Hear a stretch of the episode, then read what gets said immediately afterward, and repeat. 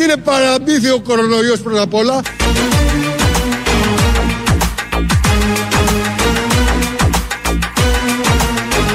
Εντάξει, δεύτερον, πιστεύω εγώ στη θρησκεία μου να μου και ο Θεός μου και πει να μην τη φορέσω. Άρα, να Τι ρωτήσω- θέλετε; Τίποτα δεν θέλουμε. Να ακούς ό,τι σου λέει ο Θεός. Πιστεύεις στη θρησκεία; Είναι ένας συμπολίτης μας ο οποίος έχει άμεση επικοινωνία με το Θεό όπως ακούσατε. Πάλι καλά, δεν ακούει καμπάνες ή δεν το είπε. Αλλά ακούει όμως τα αυτιά του τη φωνή του Θεού που του λέει μην φορέσεις την μάσκα. Και βγήκε να το πει αυτό, διότι οι κάμερες τους κυνηγάνε αυτούς. Μάλλον αυτοί κυνηγάνε τις κάμερες, είναι πια πάρα πολλοί. Είναι γύρω μας, είναι παντού. Και με θάρρος βγαίνουν και υποστηρίζουν αυτό που ακούνε από το Θεό. Και δεν φόραγε τη μάσκα και τον ρωτούσαν οι δημοσιογράφοι γιατί δεν τη φοράει και έδωσε αυτή την πολύ σαφή και πολύ ωραία απάντηση. Στη Θεσσαλονίκη τώρα, στη Θεσσαλονίκη έγινε μια συγκέντρωση προχτές ε, συμμετείχε και ένας ιερέας στη συμμετοχή. Ήταν διοργανωτής, είχε και την Τουντούκα και έκανε αποκαλύψεις Με τη μάσκα δεν παίρνει οξυγόνο, παίρνει διοξίδιο, υγραίνεται η μάσκα, μαζεύονται μικρόβια, πρέπει να την αλλάζει συχνά, να μην την πιάνει, δημιουργεί πονοκεφάλους, κάνει δερματικές αρρώστιες, παθαίνεις πνευμονικό είδημα και ακαριαίο θάνατο. روزی بود عاشق تو بودم از دست تو خیلی راضی بودم اما تو بد شیطونی کردی نزدیک من نیا تو Παθαίνεις πνευμονικό είδημα και ακαριαίο θάνατο. برو برو دلم تو رو تو رو نمیخواد دیگه دیگه نمیخوام ببینمت برو برو دلم جای دیگه دیگه هست دیگه دیگه نمیخوام ببینمت Παθαίνεις πνευμονικό είδημα και ακαριαίο θάνατο. Όλοι το ξέρουν αυτό. Να, εδώ απέναντι χολύπτη φοράει μάσκα. Πέθανε. Όχι, εσύ. Τι φορά όμω μία ώρα. Δεν έχει πάθει κάτι από όλα αυτά που περιγράφει εδώ ο ιερέα. Έχει και πιστού από κάτω που τον ακούνε, δεν τα λέει μόνο του. Και όλοι γνωρίζουμε ότι όποιος φοράει μάσκα παθαίνει ακαριαίο θάνατο και πνευμονικό είδημα με αυτή την αιτία. Έκανε αποκαλύψεις, δεν έμεινε μόνο σε αυτά. Δεν έμεινε μόνο σε αυτά που λίγο πολύ τα ξέρουμε όλοι και τα πιστεύουμε ότι συμβαίνουν για όποιον φοράει μάσκα. Πήγε και παραπέρα, μίλησε για το εμβόλιο. Το εμβόλιο δεν έχει, θα έχει νανοτσίπ για να βλέπουν ποιος το έχει και όποιος δεν το έχει θα τιμωρείται ως επικίνδυνος για την κοινωνία. Το εμβόλιο με το τσίπ θα επηρεάζει το DNA και θα καταστρέφει το ανοσοποιητικό. Το τσίπ θα, θα συνδέεται με τους δορυφόρους που θα επηρεάζει την ψυχοσωματική κατάσταση του ανθρώπου. Αυτά για τους πίστους ε, που μελετούν την Αγία Γραφή είναι γνωστά. Διότι τα γράφει η Αποκάλυψη που λέει ότι όσοι δεν πάρουν το τσίπ θα διώκονται, αλλά όσοι το πάρουν θα υποφέρουν από αρρώστιες και μολύνσεις. Να και οι αποκαλύψει για το εμβόλιο, γιατί θα μπαίνει κάτι μες στον οργανισμό και συνδέεται αυτό με δορυφόρο. Το ξέρει ο ιερέας. Αν δεν το ξέρει ο ιερέας, ποιος θα το ξέρει; Το λέει και το Facebook άλλωστε. Και να το αφισβητήσει κάποιος, υπάρχει το ατράνταχτο πιστήριο επιχείρημα ότι το έχει γράψει και το Facebook. Οπότε ό,τι γράφεται εκεί και ό,τι λέγεται σε αυτές τις συγκεντρώσεις, ε, δεν μας είπε αν του το έχει πει ο Θεός, όπως ο προηγούμενος, αλλά όμως υπάρχει τεράστιο θέμα με τη σύνδεση εμβολίου, μικροτσίπ και δορυφόρου. Αυτά τα πάρα πολύ ωραία από τους πολύ ευτυχισμένους συμπολίτες μας, οι οποίοι είναι πάρα πολλοί και τολμάνε να λένε την άποψή τους. Αυτό είναι πάρα πολύ καλό. Στα δε λεωφορεία, αυτά στη Θεσσαλονίκη. Εδώ στην Αθήνα έχουμε έναν μίνι εμφύλ- εμφύλιο, εμφύλιο που έχει ήδη ξεκινήσει στα λεωφορεία. Στα λεωφορεία φοράνε όλοι μάσκα. Δεν πρέπει να φοράνε ούτε στα λεωφορεία ούτε ο Τον κακό σου τον καιρό. Έχει... Και το μαύρο στο φλάρο. Άντε να μην σε κατεβάσω εγώ κάτω. Με το ζόρι. Παρακαλώ, παππούς, κάτσε καλά. Το σταματήσει να σε κατεβάσω κάτω με το ζόρι εγώ. Εσύ δεν μπορείς να με κατεβάσεις. Θα σε κατεβάσω με το ζόρι, εγώ. Έχεις Αρμοδιότητα καταρχήν. Θα σε τραβήξω μέσα και θα σε πάρω καλά σε μετάξω Ναι, και θα κάτω. πας δικαστήρια. Δεν πάω πουθενά. Πας, θα πας, Δεν πάω. πας, θα πας. Δεν πάω. Θα πας, θα πας, δεν πάω, δεν πάω. Είναι μία μέθοδος να νιώσουν όλοι νεότεροι, να νιώσουν παιδιά. Νηπιαγωγείο για την ακρίβεια. Θα πας δικαστήριο, δεν πας, θα πάω, δεν πάω. Αυτό το η επιμονή, χωρίς να βγαίνει απολύτως κανένα νόημα, καθόλου γόνιμος διάλογος. Είναι μία κυρία που μπήκε μέσα στο λεωφορείο χωρίς μάσκα, είχε και ένα καροτσάκι, θα παίξει κομβικό ρόλο στη συνέχεια της υπόθεσής μας, με ψώνια. Και είναι ένας. Ψώνια, ψώνια από το σούπερ μάρκετ. Και είναι ένας ηλικιωμένος, ο οποίος δεν θέλει δίπλα του, λογικό, να έχει ανθρώπους που δεν φοράνε μάσκα. Και έτσι ξεκίνησε πολύ χαλαρά, συνεχίστηκε στην πορεία, αλλά κάποια στιγμή η κυρία αυτή που μπήκε χωρίς μάσκα εξήγησε σε όλους εκεί και στις κάμερες από τα κινητά που είχαν σηκωθεί ε, για ποιο λόγο δεν φοράει μάσκα. Στο λεωφορείο δεν φοράτε μάσκα; Ναι, δεν φοράω. Τι; Γιατί την Κυριακή επίσημα δήλωσαν πως τελείωσε η πανδημία στη ΕΟΕ. Εμείς ε, έχουμε ακούσει το conference των γιατρών και ξεκάθαρα είπαν η επιδημία δεν υπάρχει ούτε πανδημία. Ορίστε, το άκουσε η κυρία τώρα που το άκουσε. Ότι την Κυριακή λέει η ίδια δηλώσαν ότι τελείωσε η πανδημία. Άρα δεν υπάρχει λόγος να φοράμε μάσκα. Νομίζω την προχθεσινή Κυριακή. Οπότε το ευχάριστο αυτό γεγονότο τα μέσα ενημέρωσης στα διαπλεκόμενα το έχουν αποκρύψει γιατί θέλουν το μικροτσίπ του Bill Gates και του Rockefeller να μπει μέσα και να μας ελέγχουν με το τρίτο μάτι και το DNA των Ελλήνων. Γι' αυτό δεν έχει ανακοινωθεί. Η κυρία αυτή όμως βρήκε την ανακοίνωση, είδε το conference και ξέρει περισσότερα πράγματα. Ενώ λοιπόν τα έλεγε αυτά, ενώ ξεκίνησε ο καυγάς πολύ χαλαρά, κατέληξε ο καυγάς ως εξής. Όπως βλέπετε, ο ηλικιωμένος κύριος προσπαθεί να κατεβάσει με τη βία τη γυναίκα που κάθεται ακριβώς από πίσω του και δεν φοράει τη μάσκα της. Γυρισμένος προς τα πίσω, αρπάζει το καρότσι με τα ψώνια που βαστάει στα χέρια της, τραβώντας το προς την έξοδο του λεωφορείου. برو برو دلم تو رو تو رو نمیخواد دیگه دیگه نمیخوام ببینمت برو برو دلم جای دیگه دیگه هست Εμένα με ανησυχεί πάρα πολύ ότι σε κάποια λεωφορεία παίζεται ξύλο ανάμεσα σε αυτούς που φοράνε μάσκα και αυτούς που δεν φοράνε. Τι ωραία που το διατυπώνει η Ντόρα. Η Ντόρα Μπακογιάννη είναι. Ακούσαμε τις κραυγές, την πέταξε έξω ο ηλικιωμένος μαζί με το καροτσάκι με τα ψώνια. Έχει μια αξία όλο αυτό. Αφού δεν ε, επενεύει η αστυνομία, οι αρχές, πήρε τον νόμο στα χέρια του συγκεκριμένος ηλικιωμένος. Η κραυγή ήταν από την κυρία, μάλλον. Δεν ξέρω τι απέγινε. Εμφύλιος. Έλληνας να πετάει με το καροτσάκι του Έλληνα έξω από το λεωφορείο. Πού ακούστηκαν αυτά τα πράγματα. Κύριε Συνταγματάρχα που έλεγε και ο Βέγκος, η Λοχαγία, δεν θυμάμαι. Η Ντόρα Μπακογιάννη λοιπόν βλέποντας αυτές τις σκηνές συγχύστηκε, στεναχωρέθηκε, το θεωρεί ανεπίτρεπτο και θέλησε να τοποθετηθεί για το θέμα. Αυτό, αφ- ακούστε, αν πατούσαμε ένα κουμπί και μπορούσαμε να διπλασιάσουμε τα λεωφορεία, μην αμφιβάλλετε θα το κάναμε. Αυτή τη στιγμή η κυβέρνηση έχει βγει, νοικιάζει, παίρνει λεωφορεία με leasing, έκανε παραγγελίες για νέα λεωφορεία. Η Ελλάδα βγαίνει όμως από 10 χρόνια μνημονίου. Δεν υπάρχει περίπτωση το πρωί που μετακινείται ή με ο μεγάλος αριθμός του πληθυσμού να μην υπάρχει συνοστισμός είτε στα λεωφορεία είτε στο μετρό.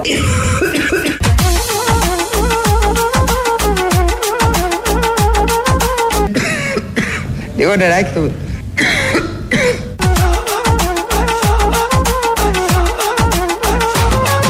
Θεωρώ ότι είμαστε μια σύγχρονη ευρωπαϊκή δημοκρατία Τι έγινε, όλα μαζί ήρθανε. Ματιασμένοι πρέπει να είναι, δεν νομίζω να είναι κάτι άλλο. Δεν ξέρω αν έχουν γίνει τα απαραίτητα τεστ. Πολύ βήχας έπαιξε πάνω στα κομβικά όταν έλεγε ότι δεν υπάρχει περίπτωση το πρωί να μην υπάρχει συνοστισμός. Ωραία τα μέτρα, πολύ αυστηρή. Η ελληνική πολιτεία, οι υπουργοί, οι πρωθυπουργοί με διαγγέλματα παλιά. Τώρα δεν τολμάει να κάνει διάγγελμα. Τι να πει, ότι πάνε οι υπουργοί του και φυλάνε παπάδες και χέρια και εικόνες κάθε μέρα και ένας. Σύμφωνα με αυτά που βλέπουμε, τι γίνεται και με αυτά που δεν βλέπουμε. Ενώ λοιπόν είναι όλα αυτά τα πολύ αυστηρά μέτρα, κυνηγάνε την νεολαία πάλι από τις πλατείες. Στην πλατεία Βαρνάβα ήταν χτες βράδυ, επιχείρηση πλατεία έτσι θα ονομάζεται. Το πρωί δεν μπορούμε να κάνουμε τίποτα. Ο χαμός μέσα στα μέσα μεταφοράς, έξω από τα μέσα μεταφοράς, στους σταθμούς, στις στάσεις των λεωφορείων. Εκεί πολιτεία δεν υπάρχει. Στα εύκολα, το να διώξεις τη μαρίδα από την πλατεία για να πάει παραπέρα, υπάρχει αστυνομία, υπάρχει και η κάμερα απέναντι που καταγράφει. Γιατί αυτές οι επιχειρήσεις της αστυνομίας και το πρωί ε, που γίνονται κάποιες και κυρίως το βράδυ, βλέπω τώρα στο Μέγκα, έχουν κάμερα στο δελτίο, έχουν κάμερα απέναντί τους για να δείχνουν ότι οι αρχές, η ελληνική πολιτεία διαφυλάσσει την υγεία των πολιτών. Το πρωί δεν έχει πάει μέσα στο μετρό όμως κάμερα, δεν υπάρχει, δεν κατεβαίνει ούτε καν την σκάλα. Αυτά συμβαίνουν εδώ. Στην Ελλάδα Α, θα είχαμε λύσει το θέμα αν είχε επεκταθεί η χώρα. Είχαμε πάει στην Κωνσταντινούπολη, είχαμε πάρει την Τουρκία και είχε επεκταθεί ο λαός. Είχαμε απλωσιά δηλαδή και έτσι δεν θα ήμασταν ο ένας πάνω στον άλλον. Αυτό μπορεί να ακούγεται λίγο μαξιμαλιστικό το σχέδιο. Υπάρχει στα μυαλά πάρα πολλών συμπολιτών μας. Αλλά ένα άλλο σχέδιο θα το ακούσετε τώρα. Υπόθηκε χθε το βράδυ στο δελτίο ειδήσεων του Α. Η Ελλάδα έχει υπεροπλία στο πολεμικό ναυτικό, το ξέρουμε όλοι αυτό. Τέσσερα υποβρύχια έχουμε αόρατα. Mm. Θα είχαμε βυθίσει τον, τον στούλο των Τούρκων και θα ξαναβγαίναν ποτέ τα δαδανέλια.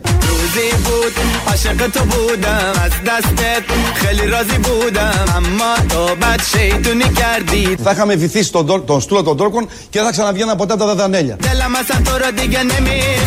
Εάν λοιπόν βυθίζαμε 5-6 πλοία τουρκικά ή και παραπάνω μπορούσαμε με τα υποβρύχια μας, οι Τούρκοι δεν θα ξανάβγαιναν ποτέ στο Αιγαίο.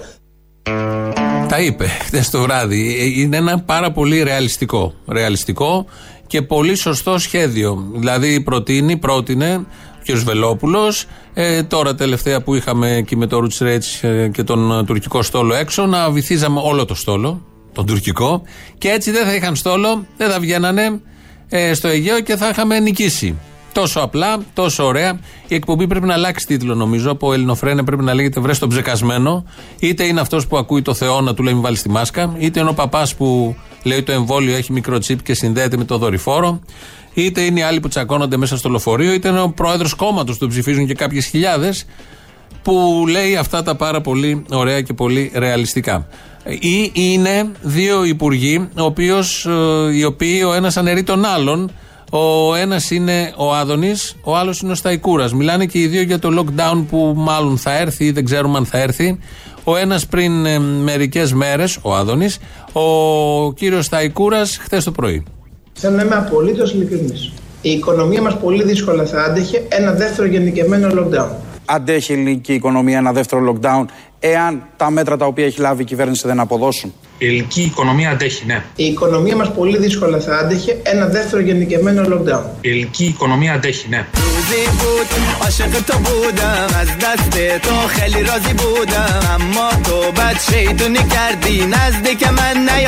Η οικονομία μας πολύ δύσκολα θα άντεχε ένα δεύτερο γενικευμένο lockdown. Η οικονομία αντέχει, ναι. برو برو دلم تو رو تو رو نمیخواد دیگه دیگه نمیخوام ببینمت برو برو دلم جای دیگه دیگه هست دیگه دیگه نمیخوام ببینمت Ωχ, έρχονται μέρες πείνας. Θα κάνουμε το παξιμάδι μας κατώ. برو برو دلم تو رو تو رو نمیخواد دیگه دیگه نمیخوام ببینمت برو برو دلم جای دیگه دیگه هست دیگه دیگه نمیخوام ببینمت Τον συγχαίρω τον κύριο Υπουργό, διότι φίλησε το χέρι του ιερέα, διότι η χάρη του Θεού είναι πάνω από όλα αυτά που γίνονται γύρω μας. Είναι ο ιερέας.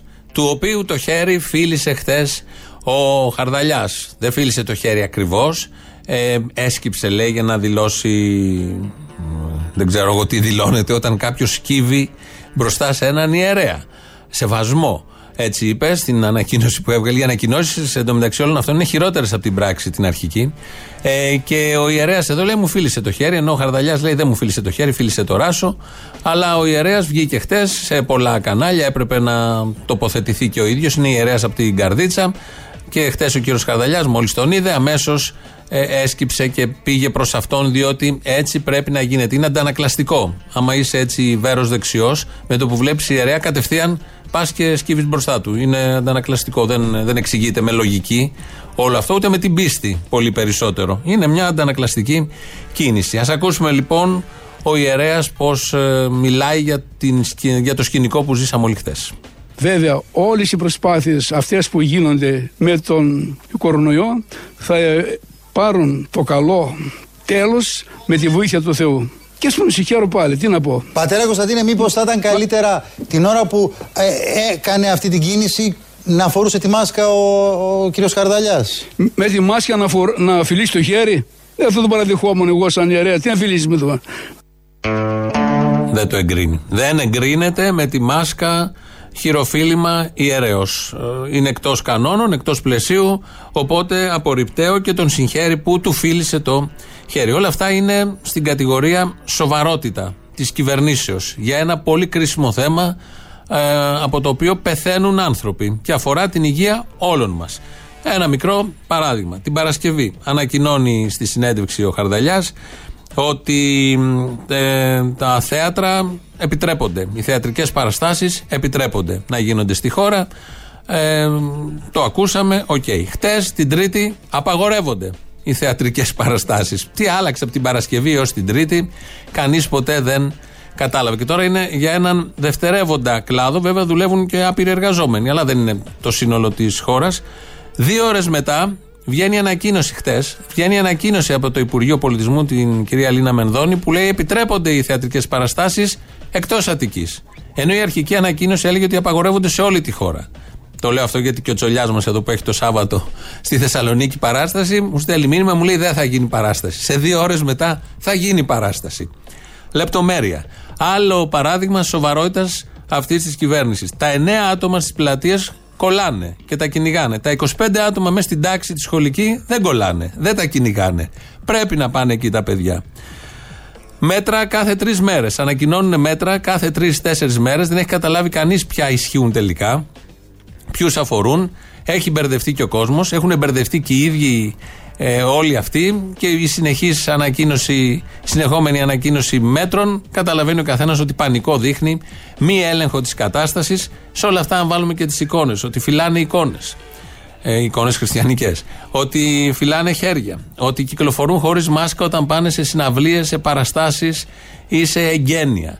Όλο αυτό δημιουργεί μια χαοτική εικόνα μιας κυβέρνησης Αρίστον δεν τους λες. Απλά τους είχε κάτσει η πρώτη πανδημία. Εδώ στη δεύτερη έχει ξεβρακωθεί όλο αυτό το σύστημα και προσπαθεί να κάνει ό,τι μπορεί. Μέσα σε αυτά, αν βάλουμε και τους επιστήμονες που βγαίνει από την Επιτροπή, που βγαίνει ο καθένας κάθε πρωί ή τρει-τέσσερι φορές τη μέρα και λέει τις δικές του εκτιμήσεις για το τι ακριβώς θα γίνει, καταλαβαίνει ο καθένας τι ακριβώς συμβαίνει. Ευτυχώς υπάρχει η ελληνική αστυνομία, η οποία έβγαλε ένα μήνυμα ε, σε πολλές γλώσσες και στα ελληνικά και στα αγγλικά και στα αραβικά, γιατί έχουμε πολλούς Άραβες εδώ σε αυτό το τόπο να τους ενημερώσει για το τι ακριβώς ε, γίνεται.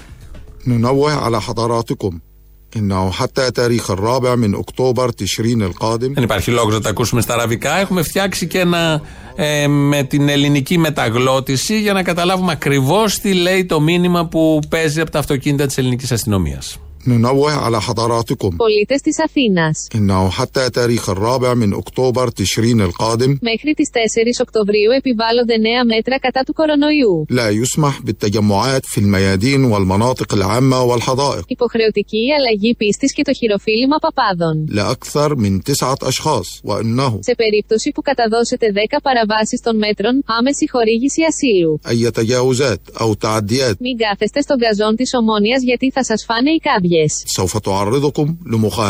Προμηθευτείτε τις υποχρεωτικές μάσκε του γνωστού οικουμόδας της Μαρέβας Γκραμπόφσκι. Τέλος, μεγάλη κλήρωση με δώρο το μόνο ελεύθερο κρεβάτι με στο νοσοκομείο Σωτηρία. Γενική Γραμματεία Πολιτικής Προστασίας. Γίνεται σωστή άριστη. Αλλά σαχάλα μάλι μούσταμα. Αυτό το τελευταίο λίγο. Ε, αν ακούσετε για κάποια κάμπια στην Ομόνια, είναι μεταξύ των ειδήσεων που παίζουν σήμερα. Γιατί έδωσε συνέντευξη ο Κώστας Μπακογιάννης Είπε ότι ο μεγάλος περίπατος ήταν μια μπαρούφα τεράστια. Τα μαζεύουν όλα, τα ξυλώνουν και τους φύνει και στους τόσο ωραίους. Αυτά τα καλέστητα γλαστράκια, τις καλέστητες και πανάκριβες ζαρντινιέρες που ψινόντουσαν Ιούλη μήνα, Ιούνι που τις τοποθετήσανε.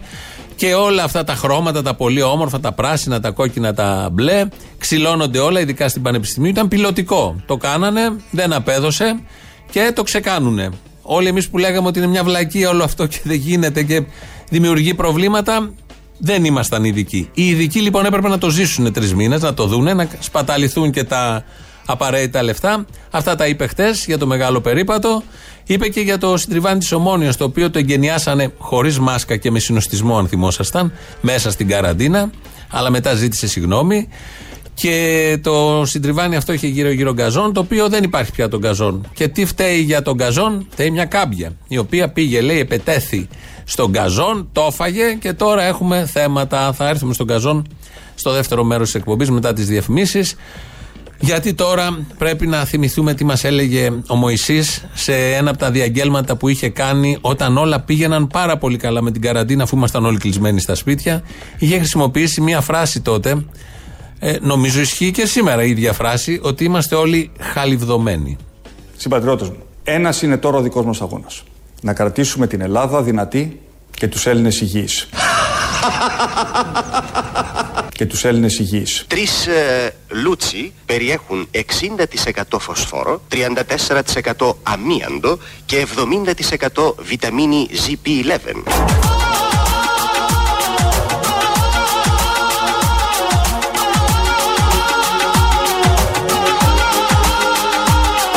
πανδημία θα μας κοστίσει. Θα μας αφήσει όμως νικητές και πιο όριμους. Χαλιβδομένου όσο ποτέ.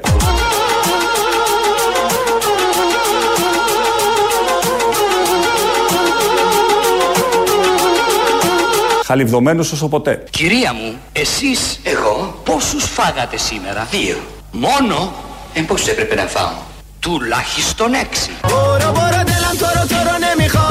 دیگه دیگه نمیخوام ببینمت Χαλιβδομένους όσο ποτέ. Που το αργασμένο δέρμα τους το είχε ποτίσει η αλμύρα και το είχε μαστιγώσει αλίπητα το κύμα. Χαλιβδομένους όσο ποτέ. Που το κορμί τους είχε τη δροσερή ευωδιά της θάλασσας.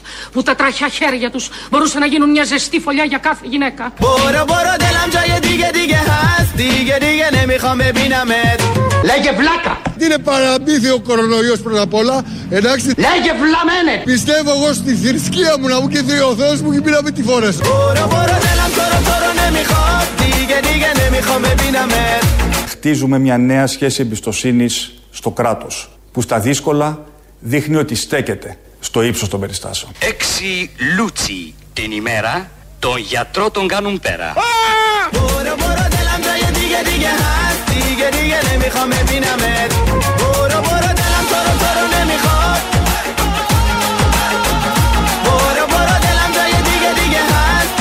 Καλή δύναμη σε όλες και σε όλους. Καταπληκτικό.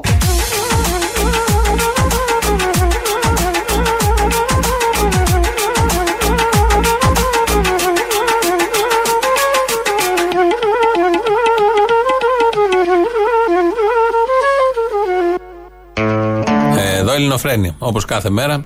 Από τα παραπολιτικά 90,1 το τηλέφωνο επικοινωνίας, κατάθεσης ψυχής ή επακούμβησης. Όχι σαν αυτή που έκανε ο Χαρδαλιάς με τον παπά ή ο Κουμουτσάκος με τον παπά που σκόνταψε και έπεσε πάνω στο δισκοπότηρο, αλλά με έναν άλλον ιερέα της τέχνης που είναι ο Αποστόλης Μπαρμπαγιάννης. 2.11.10.80.880. Πείτε κι εσείς αν σας έχει πει κάτι ο Θεός, όπως είπε στον άλλο το συμπολίτη μας που του είπε ο Θεός να μην φοράει μάσκα, αποκλειστικά σε εκείνον. Είχε χρόνο ο Θεός και λέει από τα 6-7 δισεκατομμύρια του πλανήτη, κάτσε να μιλήσω σε αυτόν τον έρμο, να του πω να μην φοράει μάσκα. 2.11 λοιπόν 10.80.880. Πάρτε τηλέφωνο. Ο Χρήστος Μυρίδης ρυθμίζει σήμερα τον ήχο. Το mail είναι radio.parapolitica.gr. Το βλέπω εγώ εδώ ότι στείλετε.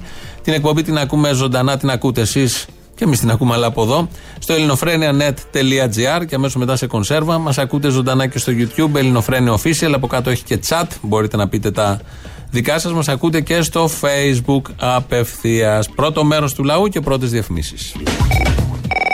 Πόσο είσαι από ατομική ευθύνη, Λεβεντάκο μου. Δεν έχω πόλη, κύριε Γαμότο, αυτό φοβάμαι. Νομίζω δεν είμαι ικανός πολίτης, δεν είμαι καλός.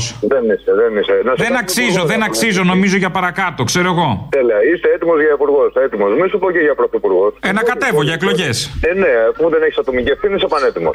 Ερώτηση. Το τραγούδι των κοινών θνητών του κόσμου Λαή έχει κατέβει από το YouTube εδώ και κανένα δίμηνο. Γιατί αποκλείστηκε για λόγους αισθητικής και ότι. Το ξέρω, το ξέρω. Αυ- δεν ξανανέβηκε μετά, νόμιζα ξανανέβηκε. Ξανανέβηκε με άλλο τίτλο και χωρίς καν να υπάρχει το βίντεο κλιπ. Α, καλά. Ναι, ναι, ναι, γιατί το βίντεο κλιπ είχε σκληρές εικόνες, οι οποίες ξέρω εγώ είναι πραγματικές βέβαια, αλλά τέλος πάντων. Τι θες να πεις, δηλαδή, ότι δεν είναι δημοκρατικό το YouTube; Εντάξει, πέφτοντας σύννεφα, δεν το περίμενα. Ούτε εγώ. Ότι είναι ελεγχόμενο, θα μας πεις σε λίγο, θα μας πεις ότι είναι ελεγχόμενο. Ε, γεια σε παρακαλώ. Άντε βρε, άντε βρε. Βέβαια κάτι ναζιστικά και κάτι σκοτώστε και μαχαιρώστε και τέτοια υπάρχουν ακόμα ρε παιδί. Ναι, αυτά περνάνε, δεν υπάρχει θέμα. Καλημέρα από όλη. Καλημέρα. Αυτή η διένεξη Ελλάδος-Τουρκίας που θυμίζει αυγά με μπέικο. Η κότα συμμετέχει, το γουρούν συμβιβάζεται και το ΝΑΤΟ και η Ευρώπη εθελοτυφλούν. Αντού τα λέω. Ε, τσίου. Σας παρακαλώ, μπορώ να κάνω ένα σχόλιο; Βεβαίως, κάντε ένα σχόλιο. Πείτε σε αυτόν τον κύριο που κάνει τώρα εκπομπή. Ε, Κύριο τώρα, κύριο κατεφημισμών, τέλος πάντων, ναι. Α, μπράβο, ναι, τέλος πάντων. Ε. Αυτό το σαχλό τέλος πάντων που λέει όλο αρλούμπες, ας μας πει τις σκατά θέλει να κάνει. Εμβόλιο δεν θέλετε να κάνουμε. Να μπούμε μέσα δεν θέλετε να κάνουμε. Να βγούμε έξω δεν θέλετε να κάνουμε. Ο κόσμος θέλετε να μην κυκλοφορεί, αλλά δεν θα έχουμε χρήματα. Αλλά να κυκλοφορεί, αλλά θα έχουμε. Τι προτείνει γίνει τέλος πάντων; Δεν έχουν προτάσεις, κυρία μου, δεν έχουν προτάσεις. Λένε, παίρνουν ένα μικρόφωνο, λένε ότι θέλουν και πρόταση μηδέν. Μόνο κριτική ξέρουν να κάνουν. Τον, τον, τον ηλίθιο, γιατί δεν του κόβετε τη γλώσσα και το στείλετε σπίτι του. Τον Δεν ηλίθιο. καταλαβαίνω γιατί υπάρχει καταρχάς ελευθεροστομία. Εγώ αυτό δεν καταλαβαίνω. Κύριε, η ελευθεροστομία θα πρέπει να, να απευθύνεται, να, όταν σε ακούει ο ακροατής, θα πρέπει να μαθαίνει κάτι, θα πρέπει να γίνεται καλύτερος, όχι να γίνεται χειρότερος. Το καταλάβατε, δεν ξέρουν να μιλήσουν, λένε Γιατί έχει χειρότερο και από αυτό; Τέλος πάντων, έχει κι άλλο χειρότερο. Οκ. Κατάλαβα. Ε, αλλά δεν καταλαβαίνω εγώ. ίδιο να το βουλώσει, γιατί λέει βλακείες ή αν δεν, α, να μην μας πει, να μας πει τι προτείνει ώστε να δουλέψει. Αν είναι Έλληνας, αυτό θα πρέπει να κάνει. Μα τι Έλληνας, κυρία μου, καταλάβατε να είναι Έλληνας, όλους τους Έλληνες βρίζει. Ναι, ε, αυτό δεν λέω. Ε, και εμείς εδώ στο σταθμό είμαστε έξαλλοι. Απορούμε ποιος του δίνει συχνότητα να μιλάει και μικρόφωνο. Δεν το καταλαβαίνω. Εμείς μαζεύουμε υπογραφές. Θα υπογράφατε κάτι τέτοιο; Ότι τι, ότι είναι ηλίθιος και να σηκωθεί να φύγει. Ναι. Σαφώς. Δεν Ωραία. πρέπει να υπέγραφα. Θα το υπογράφατε επώνυμα ή με κουκούλα; Επώνυμα. Α. Κανένα πρόβλημα. Έτσι. Κανένα πρόβλημα. Αυτό που λέει θα πρέπει να μα. Εγώ, αν θα βγαίνα να πω κάτι, θα έλεγα προτείνω να κάνετε αυτό. Ναι, εκείνο το και ξέρω. αυτό. Αυτό αν θα βγαίνατε να πείτε κάτι, αν θα σας αφήνανε να βγείτε. Αλλά επειδή δεν σας αφήνουν να βγείτε από αυτά τα δωμάτια τα άσπρα με τα μαξιλάρια και τη ζώνη που δεν είναι πίσω, καταλαβαίνω. Αυτός ο άνθρωπος βάζει ισχύ σε όλα. Όπως κάνει όλος ο κόσμος. Εγώ δεν είμαι. εγώ Είναι- είμαι ένα άτομο θα σας πω εγώ. Ω προς τι. Επειδή τον Δεν έχω είμαι ακούσει. Ούτε δεξιά, ούτε αριστερά, ούτε μέτρια, ούτε κίτρινα, Είναι- ούτε μεσαία. Αυτό είναι το πρόβλημα. το καλύτερο. Καταρχάς, Πώς αυτό είναι το γίνεται πρόβλημα. Ε, είναι εθνομηδενιστές, εγώ θα σας πω. Α, μπράβο. Ωραία. Στείλτε τους στα σπίτια τους να κάνουν. Γιατί βγαίνουν και λένε βλακίε για να κάνουν. Ε, ακόμα, Μα κυρία μου, θα σας πω ότι έχουν. ανθρώπους. Θα σας πω ότι έχουν μπερδέψει αυτοί και νομίζουν ότι έχουμε καμιά δημοκρατία και ο καθένας μπορεί να διακινεί ελεύθερα τις απόψεις του. Αυτό νομίζουν. Ακού, ακούστε κύριε, η δημοκρατία θα πρέπει να αξίζει στους πολίτες. Δηλαδή σε εμάς τελικά δεν μας αξίζει η δημοκρατία. Από το στόμα μου το πήρατε. Να, να τώρα σκεφτόμουν εσά και πήγαινε εκεί το μυαλό μου. Λοιπόν, χάρηκα, θα το μεταφέρω. Άντε παρακαλώ, ευχαριστώ πολύ. برو برو دلم تو رو تو رو نمیخواد دیگه دیگه نمیخوام ببینمت برو برو دلم جای دیگه دیگه هست دیگه دیگه نمیخوام ببینمت Είναι παραμύθι ο κορονοϊός πρώτα απ' όλα. Εντάξει, δεύτερον, πιστεύω εγώ στη θρησκεία μου να μου και ο Θεός μου και μην να μην τη φόρεσα. Συνήθως όλοι αυτοί λέγανε παλιά ότι μου το είπε ένας ξάδερφος, μου το είπε ένας θείος, μου το είπε ένας μπατζανάκης. Τώρα εδώ έχει ανέβει level, όπως ακούτε, μου το είπε ο Θεός. Οπότε δεν επιδέχεται καμίας αμφισβητήσεως, όπως λέμε, αμφισβήτησης και συνεχίζουμε με τα άλλα. Ποια είναι τα άλλα, ειδήσεις από την ελληνική αστυνομία. Είναι η αστυνομική τίτλη των ειδήσεων σε ένα λεπτό. Στο μικρόφωνο ο Μπαλούρδος, δημοσιογράφος Μάρκος. Νέα μέτρα για την αντιμετώπιση του COVID ανακοίνωσε πριν 5 λεπτά η κυβέρνησή μας. Σύμφωνα με αυτά, όλοι οι κάτοικοι της Αθήνας θα φοράνε υποχρεωτικά μάσκα στο πρόσωπο, στα χέρια και στα πόδια. Το μέτρο κρίθηκε σκόπιμο προκειμένου να μειωθεί η διάδοση του ιού. Μεγάλη επένδυση έρχεται στη χώρα μας. Σύμφωνα με δηλώσεις του Άδωνη Γεωργιάδη, Αμερικανός κολοσσός έρχεται στην Ελλάδα και ανοίγει 7 περίπτερα. 7 περίπτερα στο κέντρο της Αθήνας. Η μεγάλη αυτή επένδυση αναμένεται να δώσει δουλειά σε 14 ολόκληρους ανθρώπους. Με, με ενημερώνουν από το κοντρόλ, ναι, ότι η κυβέρνηση ανακοίνωσε και νέα έκτακτα μέτρα για την Αττική. Σύμφωνα με αυτά, όλοι οι ηχθείς, οι εγώκεροι και τοξότες θα κυκλοφορούν μέχρι τις 11 το βράδυ για τις επόμενες 15 ημέρες, ενώ απαγορεύεται το άπλωμα μπουγάδας στις ταράτσες στις περιοχές που αρχίζουν από πι. Πετράλωνα, Παγκράτη, Πατήσια, Περακάμπους και πάνε γαμίσου. Κεραμιδαριό έχει γίνει για άλλη μια φορά ο ΣΥΡΙΖΑ. Ο Ευκλήδης Τσακαλώτος πιάστηκε στα χέρια με τον Πάνο Σκουρλέτη για το Big Brother. Μα δομούνι σωστό. Στον καυγά παρενέβη η Όλγα Γεροβασίλη φωνάζοντας «Δεν χαλάνε οι φιλίες για τα κόμματα ρε μαλάκες, ε μαλάκες». Με ενημερώνουν όμως από το κοντρόλ ότι η κυβέρνηση ανακοίνωσε και νέα έκτακτα μέτρα για την Αττική. Σύμφωνα με αυτά, ξεκινάει πρόγραμμα αγιασμού των ηλικιωμένων άνω των 87 ετών. Ο αγιασμός θα γίνεται μέσα στα σπίτια τους από αστυνομικούς οι οποίοι έχουν εφοδιαστεί με κεριά, ματσάκι βασιλικό και πετραχίλι. Υπολογίζουμε πολύ σε αυτό το μέτρο, δήλωσε ο κύριος Πέτσας. Αλλά με ενημερώνουν από το κοντρόλ ότι η κυβέρνηση ανακοίνωσε και νέα νέα έκτακτα μέτρα για την Αττική. Σύμφωνα με αυτά και με απόφαση του Υπουργού Υγείας, ο ιός κρίνεται ανεπιθύμητος στο νομό και εξορίζεται, ενώ ισχύουν τα εξής μέχρι νεοτέρας. Άνοιγμα καταστημάτων εστίασης στις 6 το απόγευμα και κλείσιμο στις 6 και 4. Κλείσιμο γυμναστηρίων διαπαντός με ταυτόχρονο άνοιγμα των παραθύρων τους για να μην μου χλιάσουν. Και άνοιγμα και κλείσιμο των θυρών των σειρμών του μετρό μέσα σε 4 δευτερόλεπτα ώστε να μειωθεί ο αριθμός των εισερχομένων επιβατών. Καιρός. Τι καιρός; Ο καιρός μας μάρανε μετά από όλα αυτά. Άσε μας ήσυχο.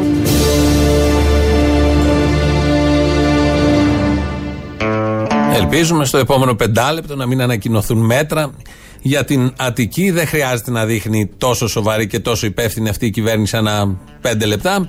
Α μείνουμε και 5-10 λεπτά ήρεμοι. Α το ξεχάσουμε ότι είναι τόσο σοβαρή.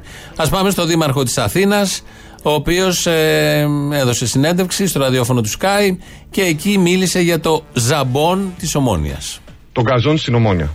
Κάποια στιγμή ήρθε μια κάμπια, ένα έντομο και άρχισε να το σκοτώνει. Να το καταστρέφει. Το αποτέλεσμα είναι ότι κυτρίνησε τον καζόν. Χαμός στα social media, καταστράφηκε τον καζόν κτλ. Τι μπορείς να κάνεις; Η μία λύση είναι να πεις: Εγώ θα βάλω ένα δυνατό συσσαγωγικά δηλητήριο, το οποίο είναι τοξικό, που θα σκοτώσει την κάμπια και θα σώσει το ζαμπόν. το, το, το καζόν, συγγνώμη. Αλλά θα είναι ε, επικίνδυνο για τους πολίτες, η άλλη λύση να πας με βιολογικά μέσα. Εδώ θέλεις τον ειδικό, θέλεις τον γεωπόνο, ο οποίος θα σε συμβουλέσει και εσύ θα πρέπει να ακούσεις το γεωπόνο. Δεν μπορείς να κάνεις το κεφάλι σου. Αυτό είναι που προσπαθούμε να φέρουμε, μια νέα νοοτροπία στο Δήμο Αθηναίων. Συγγνώμη. Πέρα από το Ζαμπόν που είναι αστιάκι, έκανε Σαρδάμ. Ε, λέει ότι θα ακούσει το γεωπόνο και αυτό είναι νέα τρο- νοοτροπία στο Δήμο της Αθήνας. Και στο τελευταίο χωριό και στον τελευταίο καλλικρατικό Δήμο της χώρας υπάρχει τεχνική υπηρεσία, υπάρχει υπηρεσία κήπων, πρασίνου, με γεωπόνους, με ανθρώπους που γνωρίζουν και αυτοί αποφασίζουν αν η κάμπια στο ζαμπόν της ομόνοια θα πρέπει να αντιμετωπιστεί με αυτό, με το δεύτερο, με το τρίτο φάρμακο. Το πιάνει όλο αυτό και το γυρίζει και μας το παίζει και μάγκας ότι όλο αυτό είναι νέα νοοτροπία. Ότι θα ακούσεις τον ειδικό, τον αρμόδιο, ειδικά σε αυτά τα θέματα των φυτών. Ελάχιστοι γνωρίζουν, οι γεωπόνοι.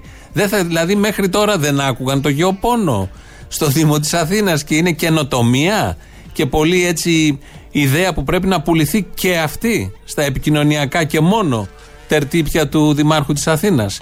Αυτά λοιπόν με το Ζαμπόν και το Γκαζόν, αλλά το πειράξαμε λίγο γιατί μας γαργάλισε.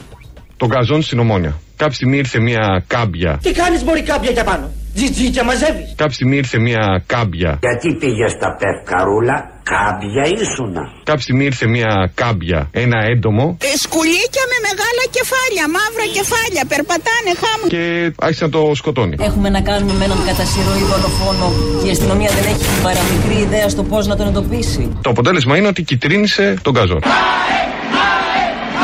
Χαμός στα social media. Εγώ έχω στο facebook 480.000 followers. Τι μπορείς να κάνεις; Πρόβλημα, πρόβλημα.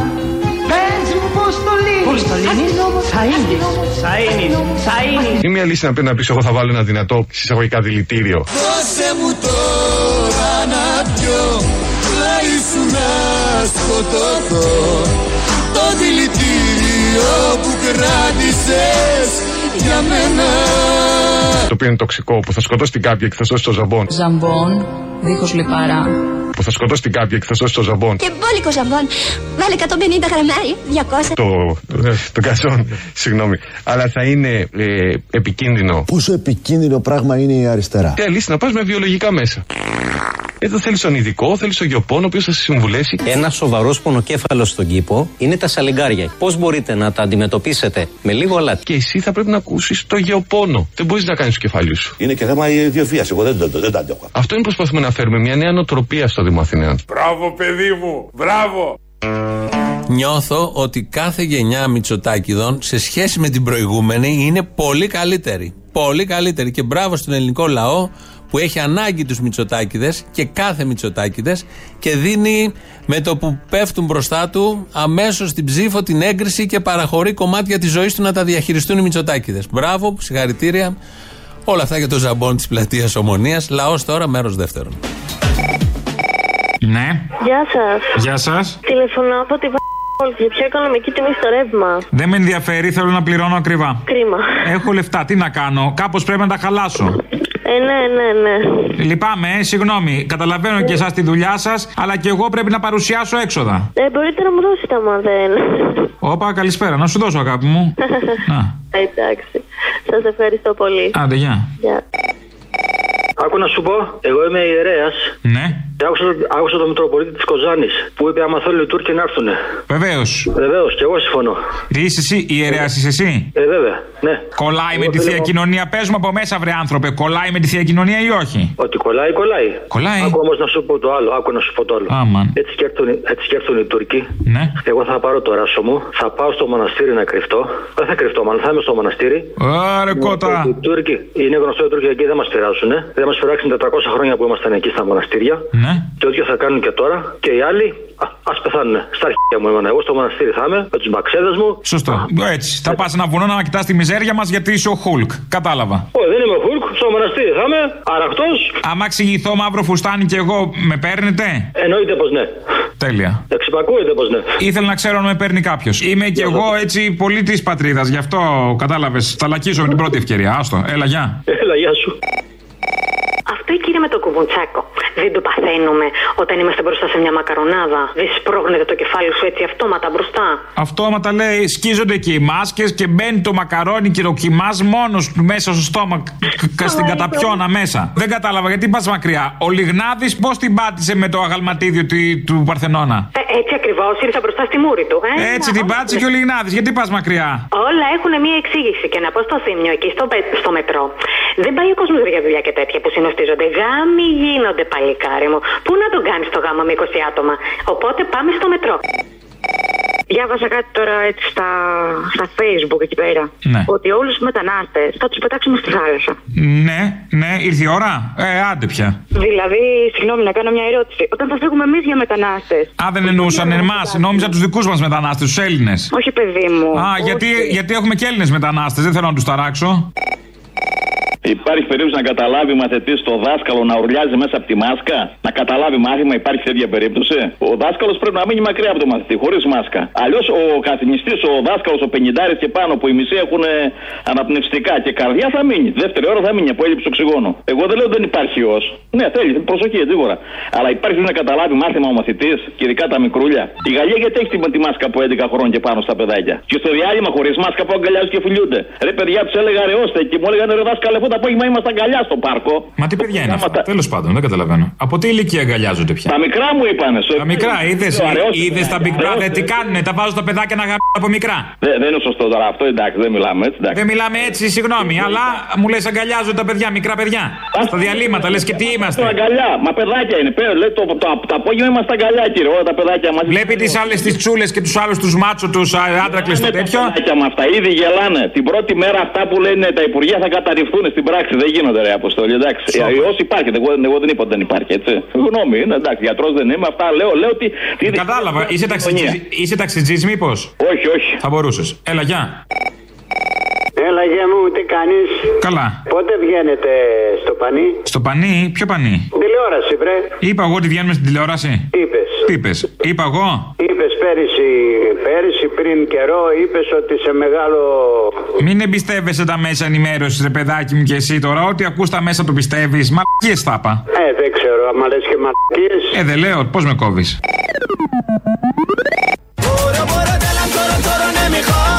برو برو دلم تو رو تو رو نمیخواد دیگه دیگه نمیخوام ببینمت برو برو دلم جای دیگه دیگه هست دیگه دیگه نمیخوام ببینمت Είναι παραμύθι ο κορονοϊός πρώτα απ' όλα. Εντάξει, δεύτερον, πιστεύω εγώ στη θρησκεία μου να μου κεντρεί ο Θεός μου και μην να με τη φορέσω. Πολύ σωστά. Πολύ σωστά τα λέει. Να τον ακούμε γιατί έχει απευθεία επικοινωνία. Προχθέ το Σαββατοκύριακο ήταν ο Αλέξη Τσίπρας πάνω στη Θεσσαλονίκη. Κάποια στιγμή στην ομιλία του είπε. Γνωρίζω ότι είναι δύσκολες οι μέρες που περνάμε, αλλά ας μην ξεχνάμε. Πάντοτε το πιο βαθύ σκοτάδι είναι λίγο πριν έρθει η αυγή και λίγο πριν ξεμερώσει. Πολύ σημαντική διαπίστωση. Πολύ σημαντική υπενθύμηση. Το έχει ξαναπεί αυτό, αλλά δεν είναι και ο μόνος που το έχει ξαναπεί. Όλοι γνωρίζουμε και όλοι γνωρίζουν Το αναγνωρίζουν πολλοί που ήταν δύσπιστοι μέχρι σήμερα. Το βλέπουν όλο και περισσότεροι. ότι σε λίγο θα αρχίσει να χαράζει. Όταν χαράζει ο πρώτος στεναγμός βγαίνει από τα πιο σφιγμένα χείλη Ότι έχει αρχίσει να χαράζει. σαν πεταλούδα στην καμαρή πετά ψάχνοντας ανοίγμα να φύγει Αλλά ξέρετε κάτι, Πολλοί λένε ότι το πιο βαθύ σκοτάδι είναι λίγο πριν το ξημέρωμα. λίγο πριν χαράξει είναι το πιο βαθύ σκοτάδι. Αν είσαι μόνος, αν είσαι αδύναμος η χαραυγή θα σε ξεκάνει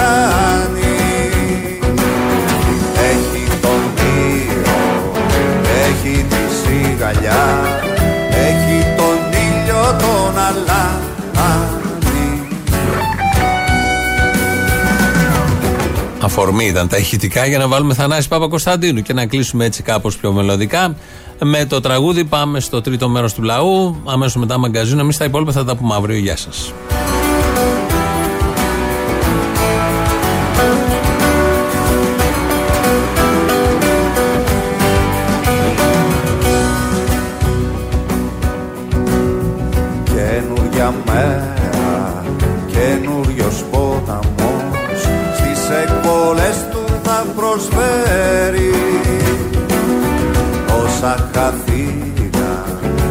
Όσα ξεχάστηκαν Κι όσα για αυτά κανείς δεν ξέρει.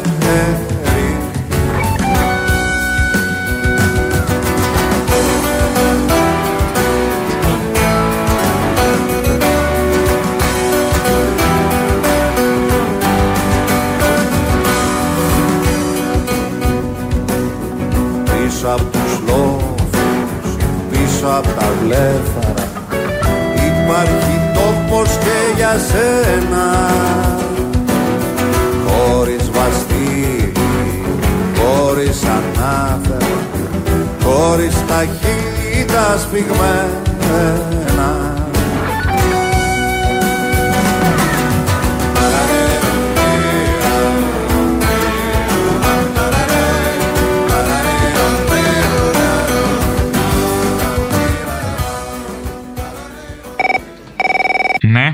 Αποστολής. ναι, ναι. Ναι, γεια σας κύριε Αποστολή, είμαι μεγάλος θαυμαστής. Θα σας παίρνω από Ολλανδία. Μπράβο. Ήθελα να σας ρωτήσω γιατί τέτοιο μένος με τον κύριο Μητσοτάκη, αφού είναι, τα κάνει όλα καλά, δεν καταλαβαίνω. Ειδικά εσείς και ο κύριος Καλαμούκης συνέχεια επιτίθεστε. Νομίζω είμαστε μονικοί και κομπλεξικοί. Εγώ εκεί, εκεί το αποδίδω. Μάλλον, ε, δεν ακούτε λίγο τον Μπογδάνο που είναι από πριν; Ότι δεν τον ακούμε, δεν τον ακούμε, η αλήθεια είναι. Αφού τα κάνει όλα καλά η κυβέρνηση. Μωρέ, καλά τα κάνει η κυβέρνηση, αλλά και εμείς δεν μπορούμε να κάνουμε μια ωραία εκπομπή με, μια- με τη γλίτσα στο μυαλό μέσα. Ναι, Το φρονίμουν τα παιδιά πριν πεινάζουν μαγειρεύουν, Απόστολε. χαίρομαι για αυτήν την εξέλιξη. Ναι. Πού καθρεφτίζεται η κοινωνία μας; Εδώ, ένα μηδέν, άισιχτήρ. Ναι, Πού καθρεφτίζεται; εδώ, δύο μηδέν. Παρακαλώ. Ε, Καθρεφτίζεται στα Masterchef, στο Big Brother, στο My Style Rocks. Στο GNTM, το GNTM γιατί δεν το λες που έκανε και τη φωτογράφηση πλάι στον άστεγο, μωρέ τι καλούλιδες αυτοί, τι συμπαθητικούλιδες. Masterchef, Big Brother, JMTM αγοράκια και κοριτσάκια μαζί. Αλλά το μεγαλύτερο απ' όλα είναι το Masterchef που μαθαίνεις να μαγειρεύεις. Πώς μαγειρεύουν, καταλαβες; Και εκεί και τα λεφτά. Γενικότερα, όσο πιο μεγάλη πείνα πέφτει, τόσο πιο πολλές μαγειρικές θα βλέπεις. Και μαγειρικές και θα ανεβαίνει και ο τζόγος. Να ξεγελάς κάπως τον πόνο σου στην τηλεόραση. Να λες, Αχ, τι ωραία να φτιάχναμε αυτά τα μπιφτέ και το πετρετζίκι. Ναι, και να είχαμε και την ελπίδα να πάρουμε κανένα φραγκάκι. Ε, δεν είναι τυχαίο που ξαφνικά επέστρεψαν και τα τηλεπαιχνίδια που μοιράζουν απλόχερα λεφτά. Ναι, και όλοι πουλάνε μες στα κανάλια, όλοι πουλάνε. Και αυτές οι κρεμούλες που πουλάνε όλες είναι όλες τίποτα. Αποκλείεται. Θα σου κάνει μήνυ ο Βελόπουλος ο τελοπών. Παίρνει άλλη να πούμε για αυξητική στήθου. Παίρνει για να είναι καλή το βράδυ. Ποιο παιδί μου για αυξητική στήθου, αυτά γίνονται στα σχολεία. Τι είναι αυτά που μου λες, ε, παρακαλώ πάρα πολύ. Αυτά είναι σόκιν. Αυτά τα έχουμε για εξώφυλλο από τα βιβλία μας πια. Παλιά βάζαμε στα βιβλία αυτό το, να- αυτό το αυτοκόλλητο, το διάφανο για να μην χαλάνε. Τώρα βάζουμε αυξητική στήθου. Αυξητική στήθου. Το πέτυχες περίπου δηλαδή αυτό το πράγμα. Είναι φοβερό αυτό που έχει συμβεί. Ένας προφήτης, μα τι προφήτης. Εγώ. Έλα, Έλα ρε CDC, να σου πω κάτι ρε. Εγώ φοράω 41-42 νούμερο παπούτσι. Α, ξέρεις τι σημαίνει αυτό, ε; Ναι, να σου πω, ο Αντετοκούμπο τι νούμερο παπούτσι φοράει. Κατάλαβες τώρα; Πώς να. 47, 48, ξέρω εγώ. 52-34, τι να σου πω τώρα; Να σου πω, αυτή ήταν και επιτροπή. Δηλαδή δεν ήταν μόνο ένας. Ναι, όχι, ήταν από επιτροπή βγήκε αυτή η μάσκα. Ομαδική μαλακία δηλαδή, πώς κάναμε Μα παλιά. άμα, άμα είναι να την κάνεις καλή, την κάνεις ομαδική. Στη θεοκρατική χώρα που ζούμε, ο επιστήμονας Γκίκας Μαγιορκίνης, ερωτηθείς για τη λεγόμενη θεία κοινωνία. Επιστήμονας είναι, δεν είναι, δεν είναι ηθοποιός το στη λάμψη; Όχι, θα μπορούσε όμως. Όχι. ε. Ναι, θα μπορούσε. Για πες μου, Γκίκα. Τι λες, αν Γιάκο. μέσω- Όχι, Γκίκα, ναι, Γιάκο. Ναι, Γιάνγκο, θα πήγαινε πολύ.